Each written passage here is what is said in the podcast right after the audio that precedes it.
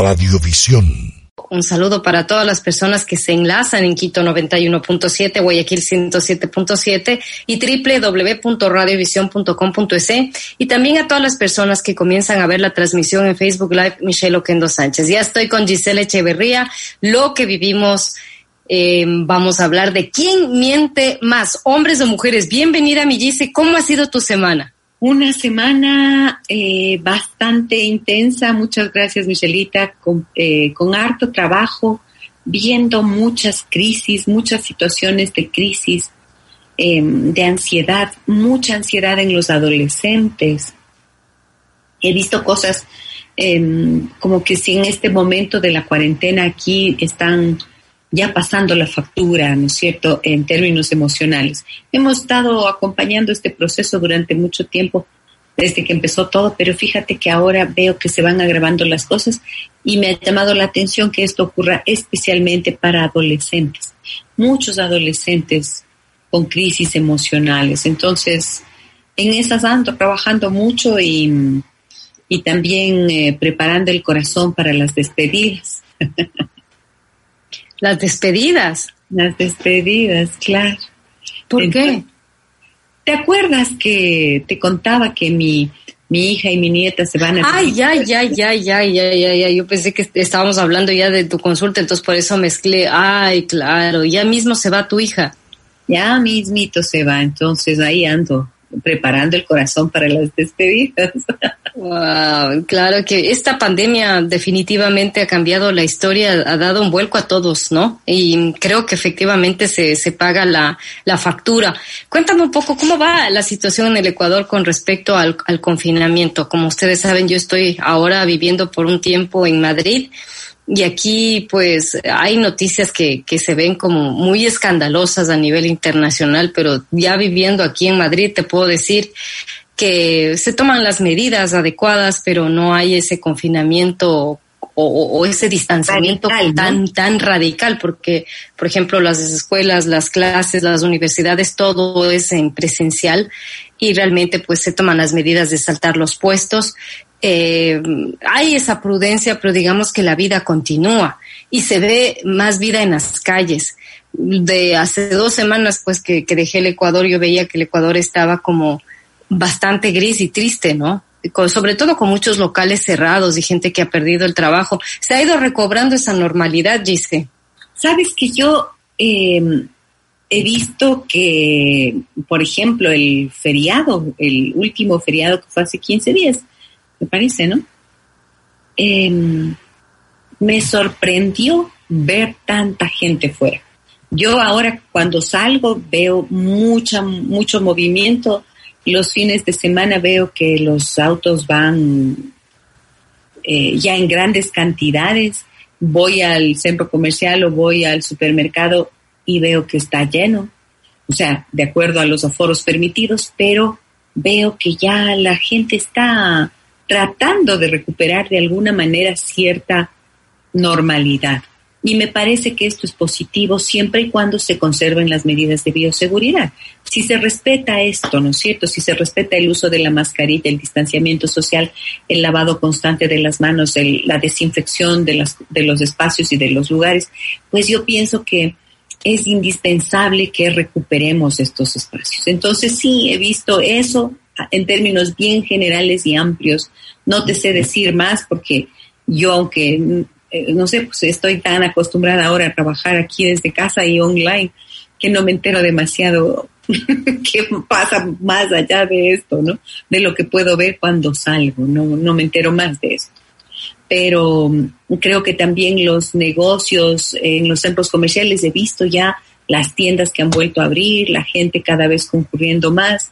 Entonces, pienso que ya, no sé, pero acá creo que sería muy difícil pensar en una medida de reconfinamiento. Me parece que sería bastante difícil porque todo el mundo está diciendo, necesito trabajar, necesito trabajar.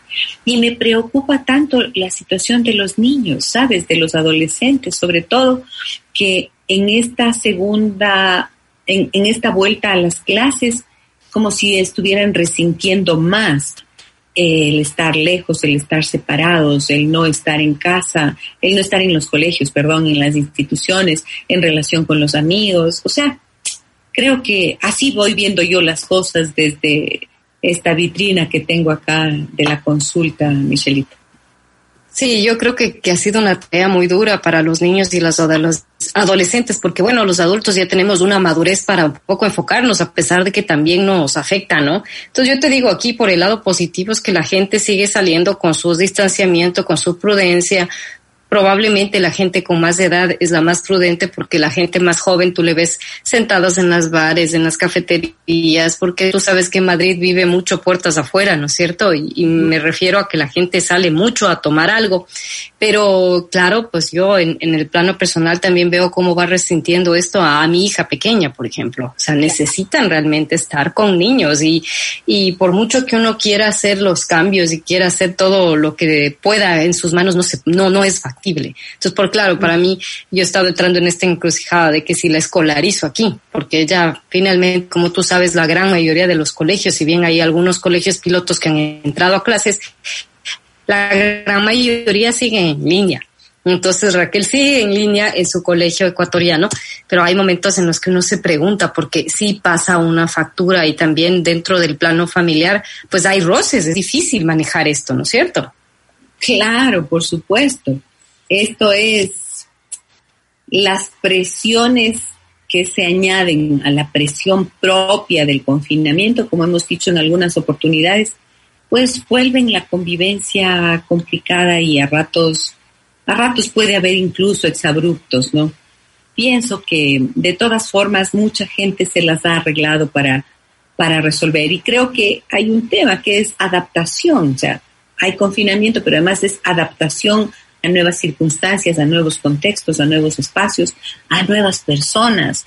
También hay una cosa que cuando te vas a un lugar hay que tomar en cuenta, que es em, lo que vas perdiendo. Si bien los adultos eh, tenemos un, no sé, pues es como que procesas más rápido porque estás con un proyecto y te metes en él y, y lo sacas adelante y te adaptas a lo que venga pero el niño, los niños, generalmente hacen un poco, hacen lo que les toca hacer. Y en medio se van dejando gente que aman. Entonces, la pérdida del contacto, de la presencia de personas queridas que son em, cercanas a su entorno, a lo que estaban habituados, eso también puede generar malestar en los niños, ¿no es cierto? Y hay que tener hartísima paciencia para poder darles la contención emocional que requieren en ese en esas circunstancias. Claro, lo que tú dices es preciso todo lo que vamos dejando, ¿no? Y sobre todo en la forma en la que vivimos eh, en los países latinoamericanos, que probablemente tenemos mucho más espacio, ¿no? No voy a decir que todo el mundo tiene tremendo espacio en las casas, pero generalmente son más grandes, ¿no? Entonces ahora también llego a comprender mucho de lo que la gente decía. Dios mío, vivo en un departamento muy pequeño y somos seis por ejemplo, papá, mamá, cuatro hijos, o, o muchas veces papá, mamá, dos hijos, la abuelita. Me imagino la locura que habrá sido para muchas personas estar seis meses encerrados en un lugar tan pequeño, ¿no? Porque estoy hablando ya de la realidad europea. O sea, la realidad europea, por ejemplo, es, pues cualquier lugar es muy, muy pequeñito relacionado a lo que uno acostumbra a tener en otros países como América Latina. Y fíjate que si además estabas habituada a un espacio amplio y los niños están habituados a unos espacios amplios, esta reducción del espacio también les va a significar mm, un golpe. Entonces, son pequeñas pérdidas por ganar algo más, indudablemente, pero hay que ayudar a asimilar y a procesar eso, eso que se va sintiendo que se perdió y la adaptación toma su tiempito, por lo tanto son tiempos que requieren de mucha paciencia, Michelita. Bueno, quiero saludar a las personas que se unen a esta transmisión en Facebook Live junto a Gisela Echeverría Castro. Está Mariela Dávila, Jazmín Narváez, Víctor Vinuesa, saludos Michelle, expectativa por tu programa, una linda tarde, Lupe Alviño, saludos, muy buenas tardes queridas señoras, Carmen Recalde, guapa Gise, Lupe Alviño, eh, sí, ese, sí, ese cambio de look Gise, muy bien, Víctor Vinuesa, ambos por igual mentimos piadosamente, pero en general no y no. Wellington Álvarez Mendoza, saludos cordiales a las dos hermosas damas. María del Carmen Gijón Argüello, saludos cariñosos, hermosas mujeres, que la vida bendiga su hacer. Lupe dice, yo creo que Raquel debe ser escolarizada en Madrid, probablemente. Pablo Tello, Patricia Villavicencio Tapia, saludos bellas. Andrea Elizabeth García, inteligentísima. Silvana Cárdenas, Karina Paz, Andrea Elizabeth García, Charito Jacome de Resueta. Saludos a los niños y adolescentes, les va, va a ser difícil la socialización. Patricia Villavicencio Tapa, que Dios las bendiga. Esperanza Suárez Argüello, saludos. Amelia Vélez Bellas, Meche BD, ¿dónde estás Michelle? Estoy viviendo un tiempito aquí en Madrid por temas académicos. Bueno, el tema de hoy es quién miente más, hombres y mujeres. Y todos los, los artículos que compartí en la primera hora dicen que los hombres suelen mentir más y que las mujeres suelen mentir menos, pero cuando mienten, mienten mejor. Y que también las mujeres detectamos con mayor facilidad las mentiras. Y también leía un artículo en donde decía que los niños, si bien también es una característica de la inteligencia cuando comienzan a mentir, son más fácil, eh, ellos se dan mucho, eh, se dan cuenta mucho más fácil que un adulto eh, cuando alguien les está mintiendo. A ver, Dice, ¿por qué planteaste este tema de quién miente más, hombres o mujeres? Bueno, porque esto es lo que veo pues en consulta, ¿no es cierto? Muchas mentiras de lado y lado. Y yo dije, a ver, voy a plantear el, el tema para que los oyentes también nos cuenten qué es lo que ellos piensan y cómo, cómo ven esta situación y qué es lo que piensan, que quién miente más, los hombres o las mujeres. Y por ahí lo que tú dices eh, suele ser una idea que no, no está fuera de la realidad, que los hombres mienten más y que las mujeres un poco mejor cuando lo hacen. Entonces, eh, yo lo que he visto es que al parecer los hombres y las mujeres mienten más o menos, más o menos eh, por ahí, más o menos igual. Pero lo que he visto es que las mentiras de los hombres pueden ser más graves que las de las mujeres. Pueden ser mentiras más, o sea, que causan mucho más daño. Y las mujeres he visto que mienten un poco más, con más, em, como con más astucia y quizás mucho por miedo. Entonces, creo que estas son las diferencias para mí. Entonces, eh, lo que más se ve en mentiras de hombres tiene que ver con las infidelidades que hablábamos el otro día, pero también mienten mucho en lo relativo a su imagen. O sea, es como que están más dispuestos a mentir para fabricar una idea, una imagen em, de poder, de seguridad, de quizás incluso de poder económico, ¿no es cierto? Es como digamos en, buen ecuatoriano, más pantallosos. Lamparosos. Eso. Y en cambio, las mujeres sí he visto que mienten más por inseguridad personal y mucho van en este tiempo también mm, armando unas fachadas que les eh, significa como, viste que es desde, desde tomarse la foto y hacer tener unas aplicaciones para parecer más joven, quitarte las arrugas, achicarte los cachetes, yo qué sé, cien mil cosas. Es como que estas mentiras que son aparentemente sutiles también están instaladas en nuestro quehacer actual, o sea, en nuestra dinámica diaria, en la cotidianidad están insertadas las mentiras y en las redes sociales de forma muy, muy patente. Claro, también leía justamente con el tema de las redes sociales y que más bien en ese espacio es como que la gente suele sincerarse, deja de mentir, porque tienen ese filtro en donde físicamente no puedes reconocer a una persona si es que no pones una fotografía y puedes encubrir tu, tu, tu perfil, tu, tu rostro. Pero también em, yo comentaba en la primera hora que hay gente que va de muy sincera, ¿no es cierto? Entonces también esas, eso, es que yo soy súper sincero. Entonces eh, le quedan viendo a un chico, oye, qué gordo que estás, ¿no? Entonces, bueno, y a ti quién te, o sea, para empezar, el chico gordo sabe perfectamente que está gordo, ¿no? Entonces no necesita que alguien más le diga. mira esto, y van por la vida como diciendo yo soy muy sincero, ¿no es cierto? Que nos vamos al otro extremo, en donde hay gente que es verdaderamente imprudente y que lo único que hace es causar daño.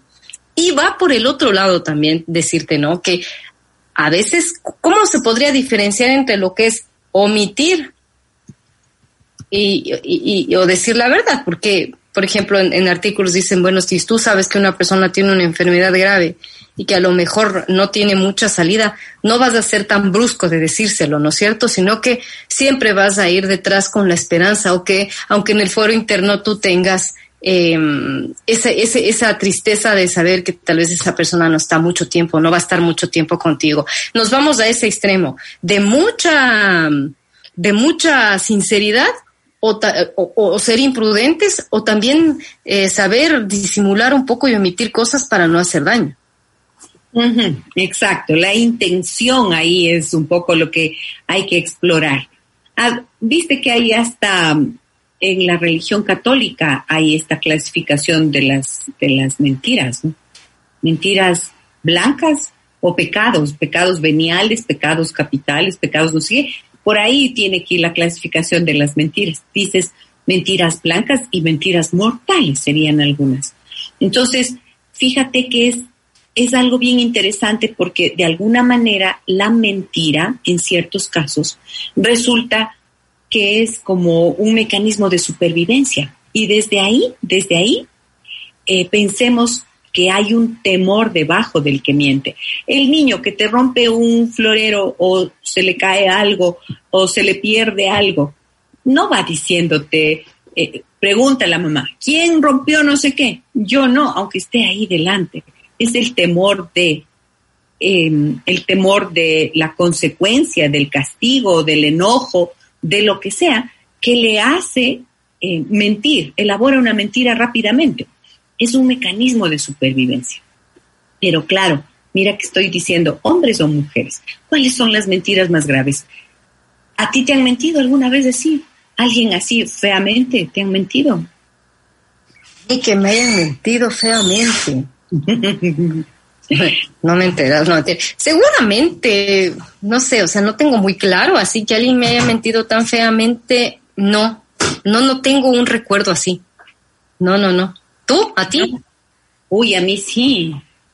A mí sí, yo sí he padecido algunas mentiras y bien feas, o sea, el engaño así potente, de ese que te rompe el corazón, que te quiebra la confianza, que te, que te hace perder incluso la fe en, en, a veces en la vida, en el amor, no sé. Eso es terrible, esas mentiras son feas. Y son esas las que pueden generar esto que acabo de decir en el otro, las que son condenables, ¿no es cierto?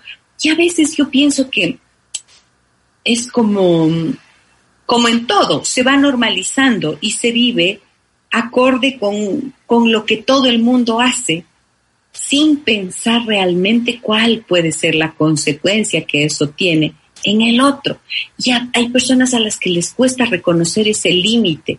Cuando dices, hay cosas, a veces uno, obvio que vas a decir alguna mentirilla, pero ponerte a pensar un minuto en cuánto daño vas a causar al otro, esto creo que es lo que nos tiene que, que, que servir como un freno y para cuestionarnos también los valores que tenemos, porque muchas veces el honesto ya deja de ser el que dice la verdad, el honesto, el que quiere vivir con transparencia, deja de ser el, eh, el prototipo o el modelo de lo que es deseable. ¿Por qué? Porque está entronizada la mentira y el engaño como lo que logra, lo que logra darte el éxito, la fama, la popularidad, el dinero, la posición social o económica. Y entonces estamos hablando de la necesidad de ir a buscar la autenticidad y la transparencia. Y entonces creo que cuando planteo hombres o mujeres, pensemos que de las mentiras muy graves a esas otras que significan mentirse a uno mismo, algo, en algún sentido, todo atraviesa el mismo andarivel, que es cuál? El de el engaño, porque ya no es una mentira de supervivencia esa. Esa es una mentira que se convierte en forma de vida y que se convierte en, digamos que habla, habla de cuáles son tus principios y de cómo está construida tu escala de valores.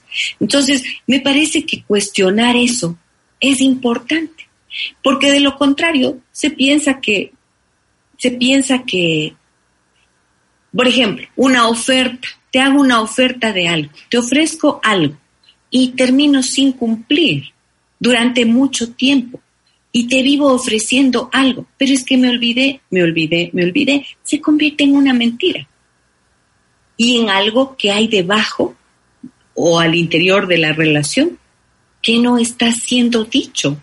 Y este es el gran problema. Todas las cosas que no se dicen pueden caer en, la, en tela de duda y pueden convertirse en una mentira.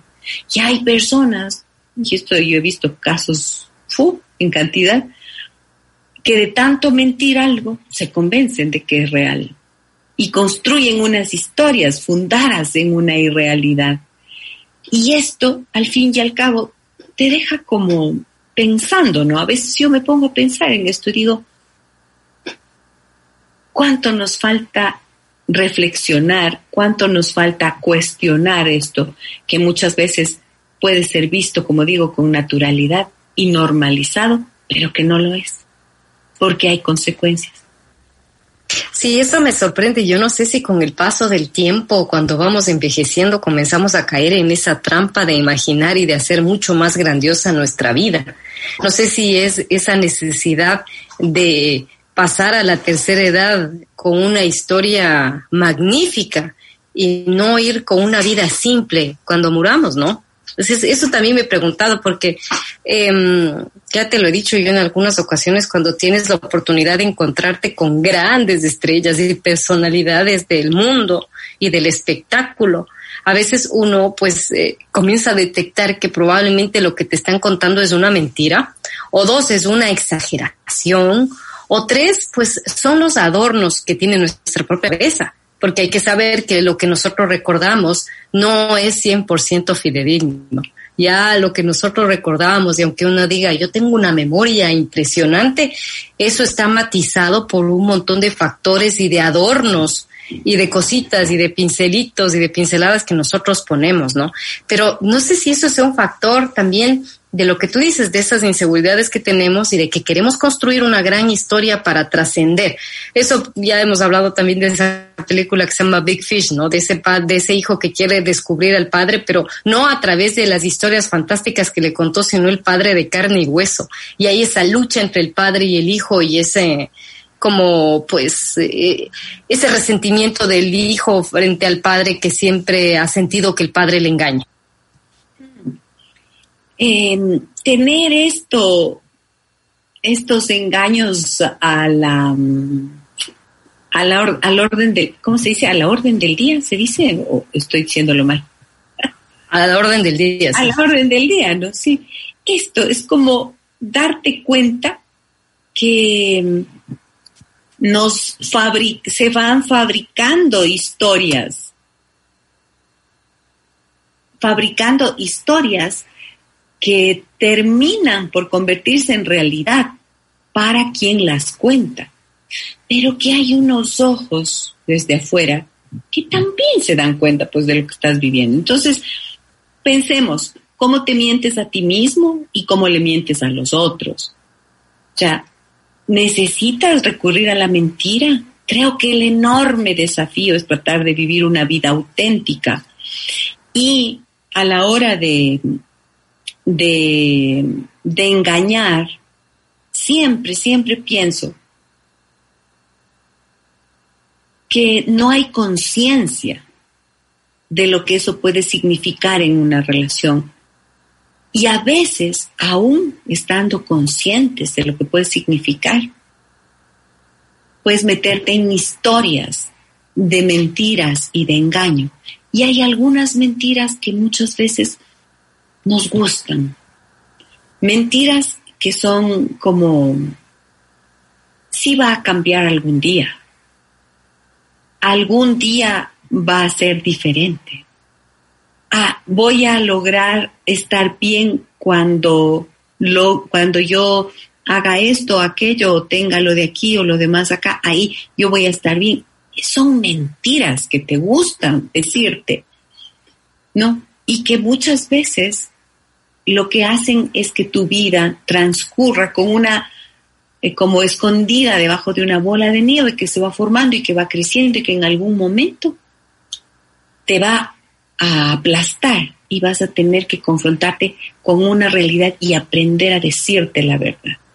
Creo que no existe nada mejor que aprender a decirte la verdad a ti misma, porque ese es el inicio para decir la verdad al otro. Y creo que es importante ver también esto que dice, hmm, si mientes por miedo, pues venga el mundo por donde venga, decía mi mamá, ¿no? ¿Te acuerdas que te decía alguna vez? Con la verdad por delante, venga el mundo por donde venga. Y también pensar que las mentiras nos roban el privilegio de la confianza del otro. ¿Ya? Y hasta qué punto, porque son es de ida y vuelta, ¿no es cierto? Entonces, ¿hasta qué punto toleras la mentira en el uno? Y hasta qué punto toleras la mentira en el otro. Ahora, yo sí digo, no me estoy colocando en una posición de altura moral para juzgar al que miente, no. Estoy cuestionando ciertas prácticas que son habituales, pero también invitando al cuestionamiento personal para que no nos enredemos en esto que es tan fácil, este mundo que nos miente constantemente con la promesa de la felicidad eterna aún rompiendo los propios esquemas o los propios principios, cuando en realidad no hay nada mejor que vivir en la paz de decirte y decir la verdad. Siempre yo digo que la verdad es más fácil de recordar, entonces te produce menos angustia, ¿no es cierto? Que le mentí, que le dije y ahora no me acuerdo qué le dije, le habré dicho, no le habré dicho. Sí, entonces la verdad es más fácil de recordar. Creo que es una buena elección. A mí me ha pasado a veces que yo tengo amigas que se acuerdan, pero hasta el punto y coma de lo que uno le dijo hacer. Y a mí me pasa que yo me olvido con mucha facilidad. O sea, y sobre todo eh, cuando pues, le gusta fulanito, ¿no? A veces tú te acuerdas de cosas y que contaste y después, pero es que tú me dijiste que fulanito y yo. Y claro, no es que tú estás mintiendo, sino que ya no te acuerdas. Entonces la otra persona pues, está ahí atento para cogerte el punto y coma. Vamos a hacer una pausa, Millice, y voy a comenzar a leerte algunos de los mensajes que han llegado. Vamos a hacer una pausa y nosotros continuamos. Tú y yo continuamos. Continuamos, son las cuatro de la tarde con 40 minutos. Estamos hablando de quién miente más, hombres o mujeres. Y aquí tenemos algunos de los mensajes que mm, a ver, nos dice de eso no es ser sincero, sino es ser imprudente, falta de tino y educación. Esos que van así como muy sinceros por la vida.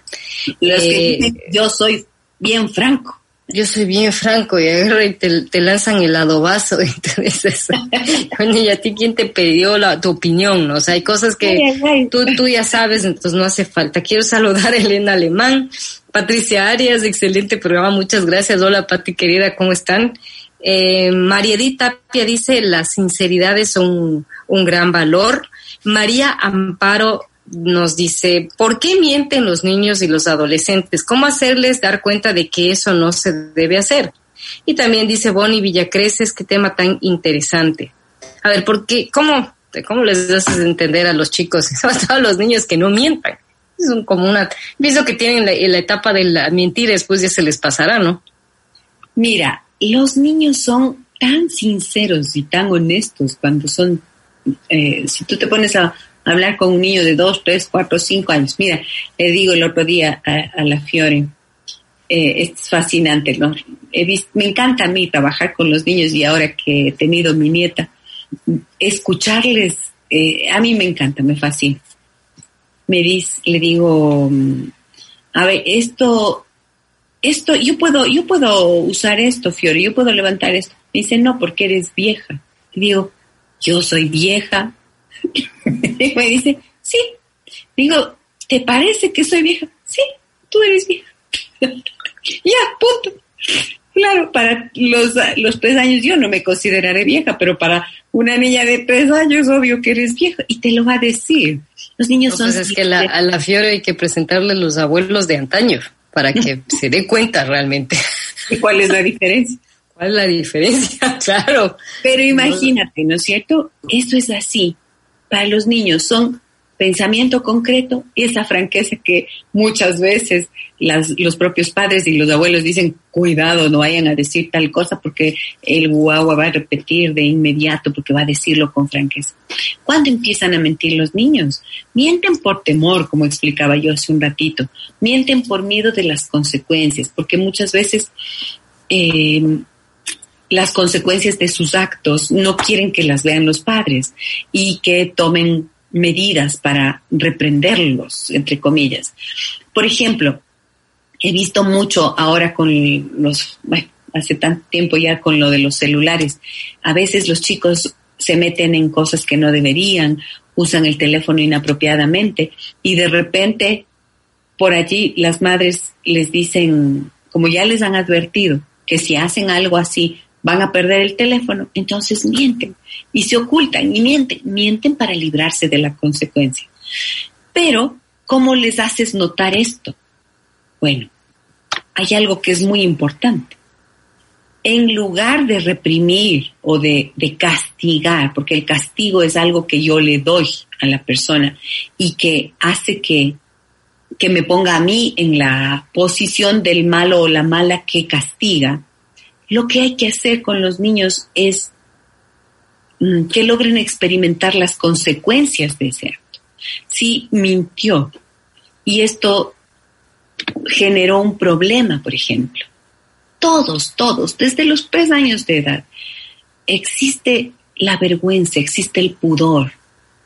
Y esto, y existe la culpa, ojo, desde tan pequeñitos. Y si tú le explicas a un niño que esto que hizo, esta mentira que dijo, asegúrate primero de saber si cuál es el temor que tiene, ¿no es cierto? Miedo de qué tenías tú para que hayas dicho esta mentira, mi amor.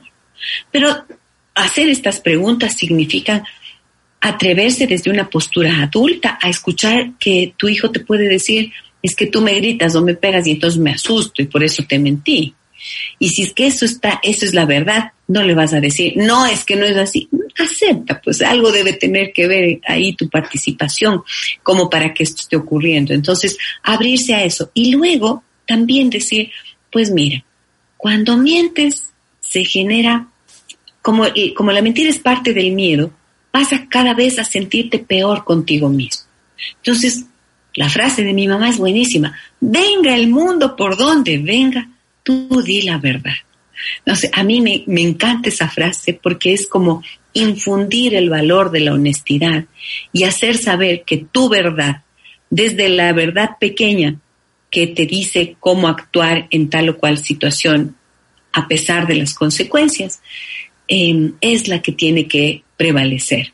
Hasta eso desde ahí hasta las verdades más grandes que tienen que ver con lo que uno piensa, con lo que uno siente, con lo que uno necesita expresar muchas veces y no lo logra. Eso también es parte de decir la verdad. Tu verdad. A veces puede ser incómoda, dolorosa. A veces cuando te callas esas verdades, empiezas a, entrar en duelo contigo mismo porque te sientes limitado. Y aprender a decir la verdad es parte de madurar es parte de hacerse cargo de la consecuencia.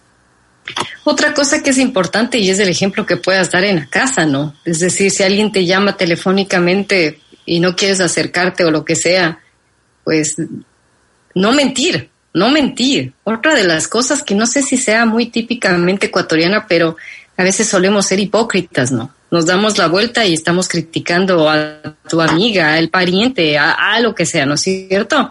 Y creo que esa es otra de las prácticas que uno tiene que erradicar. Está claro que no todo el mundo nos va a caer igual que, que ciertas personas, hay afinidades, pero pues dedicarnos a criticar al otro cuando, cuando se da la vuelta es también terrible, que es parte de la mentira, ¿no? Y creo que eso uno tiene que tenerlo claro, porque estás mintiéndole al que se dio la vuelta para hablar a Efectivamente, le estás, le estás mintiendo, te estás volviendo y te estás cometiendo en una persona hipócrita. Bueno, Aquí hay otros mensajes. Yo te iba a decir esto, porque eso, eso no es ecuatoriano solamente. Eso. Claro, hablo como ecuatoriana, no, no me atrevería a decir a dónde más, pero yo creo que es muy latinoamericano, verás. Sabes que hace algún tiempo, ¿te acuerdas tú de Santiago Ron Roncagliolo? ¿Cómo era? Santiago Ronquillo. Roncagliolo, el escritor peruano. El escritor ah. peruano, Roncagliolo, ¿verdad? Santiago Roncagliolo. Claro. A él me acuerdo alguna vez hace años eh, que yo le entrevistaba sobre su libro que ganó el premio Planeta. ¿Te acuerdas? Hace algunos años.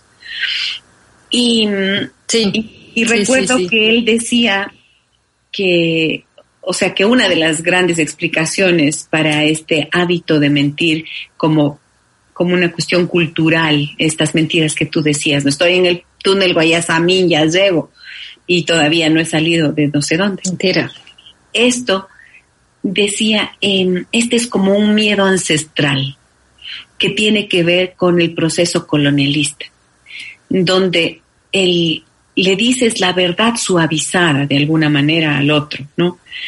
Mm, tú no le puedes decir a alguien eh, cuando te pregunta, ¿dónde está la avenida 6 de diciembre? Tú le dices, aquícito nomás. Y aquícito nomás resulta que son unas 20 cuadras más adelante, pero le suavizas la verdad. Entonces, aquí sí todo más y no sabes ni dónde queda. Claro. O de aquí, verá, se va a dos cuadras, no sé qué, ni ha sido. Entonces, pero no le dices la verdad. No vaya a ser que el otro se, se, se enoje. O se enoje. se enoje. Se enoje. Entonces, me parece interesante que también hay este este componente cultural, ¿no es cierto?, al que tú apuntabas hace un rato, y que tiene que ver con la necesidad de mm, aplacar la respuesta, la reacción del otro, como eh, por ese miedo ancestral. Entonces, son tantas cosas y por supuesto no es que decimos aquí la verdad absoluta, son solo puntos de vista sobre un tema que me parece interesante reflexionar. Bueno, aquí hay mensajes, dicen las personas en general, hombres o mujeres inconscientemente pueden hacer mucho daño con mentiras pensadas o inventadas. No hay justificación, pero es un hábito en muchas personas. David Racines Medina, es impresionante. Muchas personas que son mitómanos mienten y se creen sus propias mentiras. Creo que es independiente de sexo, sino que depende de los valores de la persona. Nos ve Yassi Vázquez, Ahumala y Gaby, Erika, Renata Chávez, Adriana Tapia dice interesante tema, Laura Lápiz dice buen tema. Dicen que una mentira contada mil veces empieza a volver realidad sobre todo en el ámbito de la tarde temprano la luz de la verdad se impone. Por otro lado, ¿qué opinan de lo que llamamos mentiras verdaderamente piadosas? Está también el mensaje. Los valores de Meche y principios se están convirtiendo en algo obsoleto, más aún cuando se tiene como referente en la actualidad a personajes que lideran el mentir o alterar situaciones es lo normal. También nos ve Mayra Calle, José Luis Vázquez, Catito Ledo, Hernán Javier y Francisco Bonilla, Noemí Naranjo, Amelia Vélez. Lamentablemente muchos niños aprenden a mentir por el ejemplo que reciben de los adultos, sean los padres, maestros o otros. Patricia Ivonne también decía, mamá, la verdad por delante, eso es mejor. Saludos, buen tema. Los niños son puros y sinceros. Los adultos con el mal ejemplo o la aplicación incorrecta de normas podemos confundir a los niños. Saludos a Katy Paz, a Karina Paz, Vinicio Toscano, Ale Muñoz, María Fernanda Pérez. Em, Valeria Cadena, Verónica Estrella, Marta Piñarosa. ¿Qué opinas de todas estas, de estos comentarios que nos dan? Bueno, que me encanta porque, porque participan con nosotros y comentan eh, y estos puntos de vista que nos dan los oyentes también alimentan el programa, ¿no?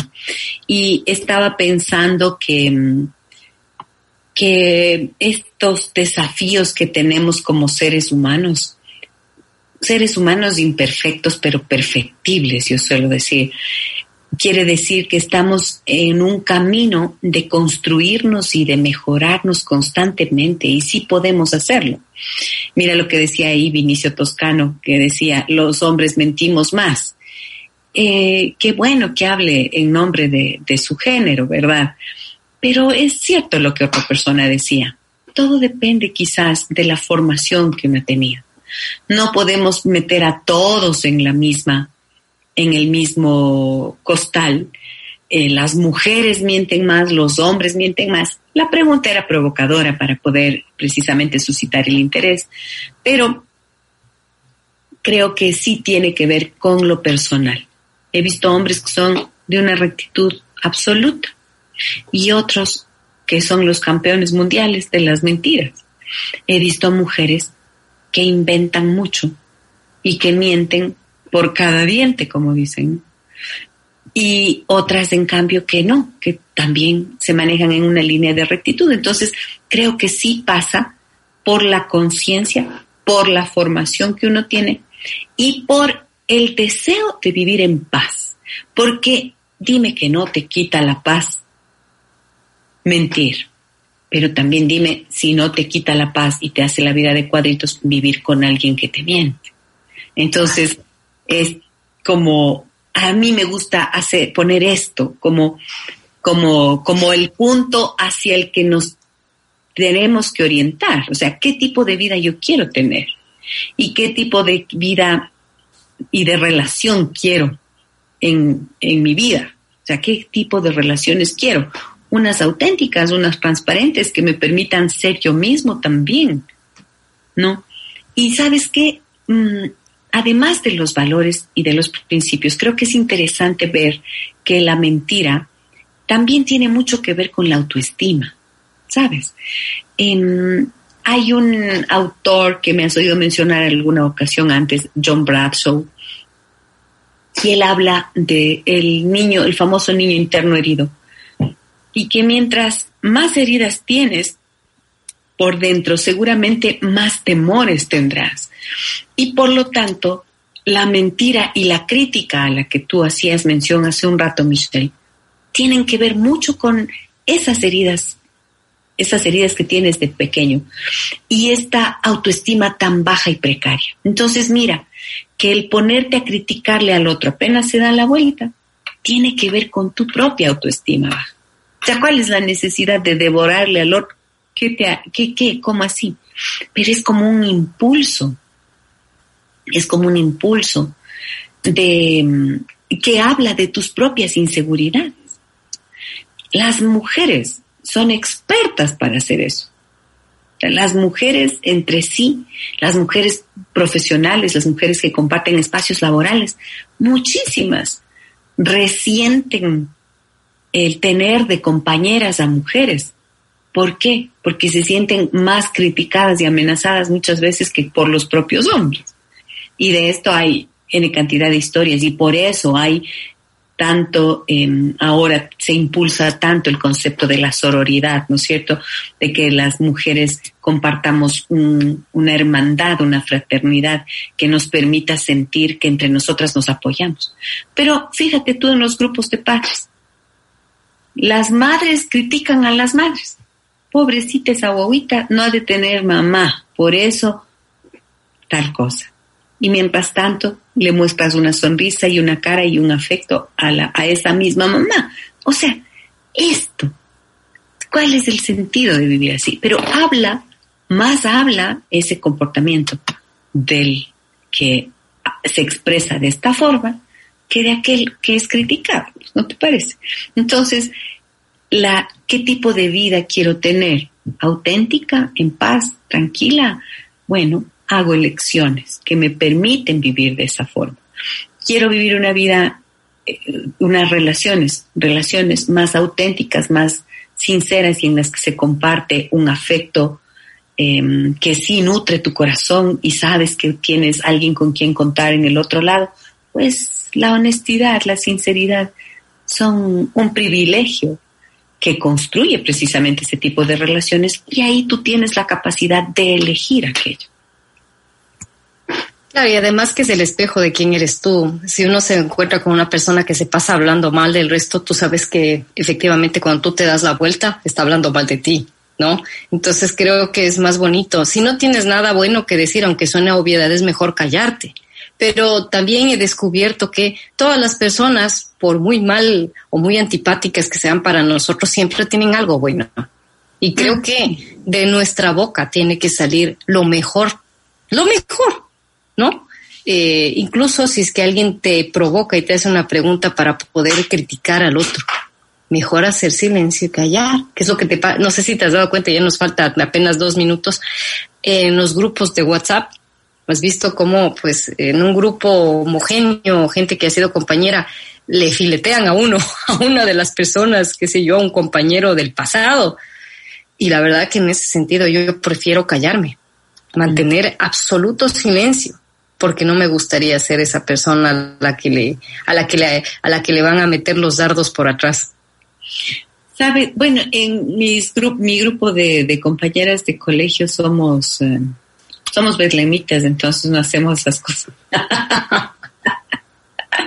La verdad, nos vamos, nunca, no he visto jamás que ocurra algo así. Y creo que eso ha hecho, fíjate, después de tantos años, más de 35 años de graduadas del colegio, nos seguimos reuniendo cuando podemos, cuando podíamos, pues nos reuníamos dos veces al año con un cariño infinito, con un respeto total por la vida del otro y de la jamás hablar de, de cosas que sean más allá de lo que se permite, porque no de lo que se permite, de lo sano, de lo sano, de lo constructivo. La palabra construye la realidad. Somos dueños de el derecho a hablar, pero también del derecho a callar. ¿Mm? Porque usemos las palabras solo para eh, cuando sepamos que va a ser mejor que el silencio, dice algún adagio. O sea, la palabra tiene que ser usada positivamente para construir, porque de eso depende la calidad que tengamos en nuestra vida y en nuestras relaciones. Bueno, muchísimas gracias, mi Preciosa. ¿Quién miente más, hombres o mujeres? Recuerden que el segmento Lo que vivimos junto a Gisela queda en la lista de Spotify Radio Visión Ecuador.